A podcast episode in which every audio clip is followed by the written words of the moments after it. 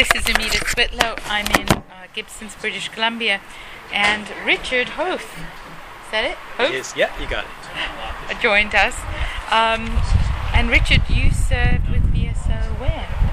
Um, I was with VSO based in Vanuatu um, with a lot of uh, trips out to the field across the Pacific. Oh, so you went to other places Oh, in yeah, the yeah. Pacific. Oh yeah. what year I, was this? I, I, it was 98 to 2000.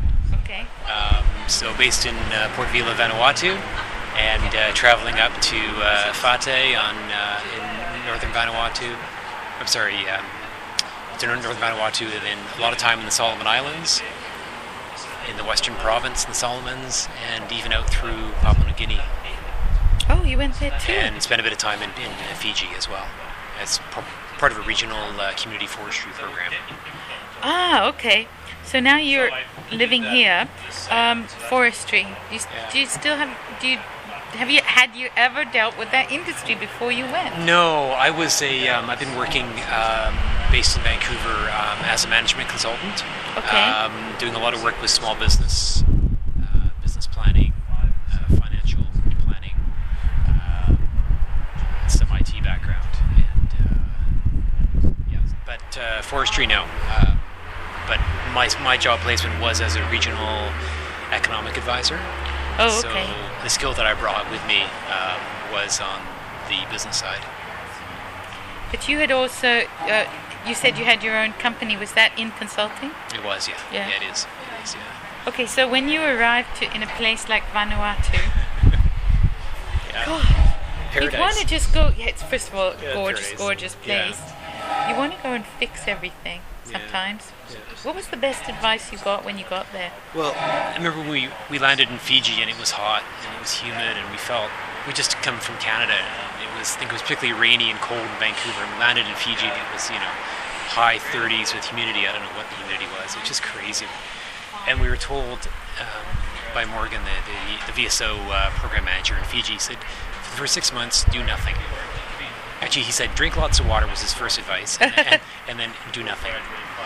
And he didn't, didn't mean do nothing, but he meant to stop and to listen. And I think that was that was great advice. And I think the volunteers we said after a year of the group who landed with me, those who did spend the first six months doing nothing, um, were far more effective. So, um, the skills that you come back with. What did you? I mean, I under, I kind of understand what you left with. Yeah. What happens to you whilst you're there, and what do you come back with? Wow, that's a that's a tough question. Um, I mean, uh, hard professional skills.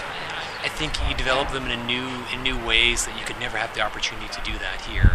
Um, in the morning, I'd be sitting around the table with a delegation from the EU of uh, you know suits and ties, and in the afternoon, I'd be flying out to the uh, traveling in a truck, perhaps the back of a truck, pickup truck, out to a village um, to take a look at their uh, recent uh, uh, shipment of rosewood that was ready to, to be exported, and having to explain to them what, what was going to happen to their wood.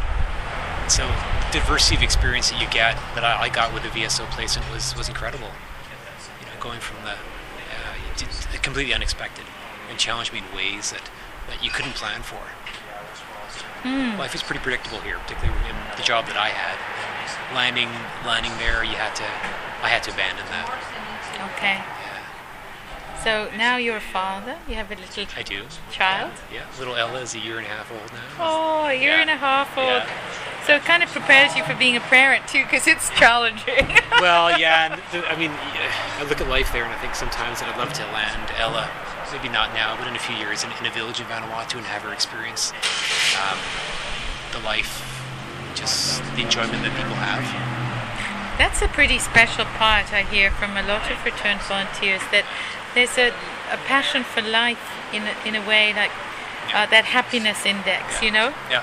Well, actually, Vanuatu was rated as the happiest country on earth, and, and, and I could see why. I mean, incredible challenges, you know, the, from the capital of being a tourist center for Australians to, you know, 10 kilometers outside the capital, living very basic life with no running water, no electricity, little access to participate in the modern economy.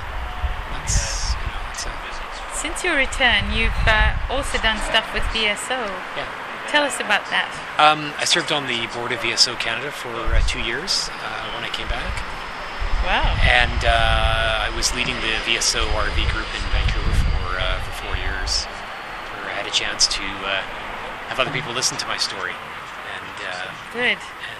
yeah. Because so- that's important. I think it's important for, for you to be able to tell some of the things. Yeah, absolutely. So, what would you say to somebody who today was thinking about serving overseas? I'd say ask yourself if it's the right time, and if it is, then go for it. Great.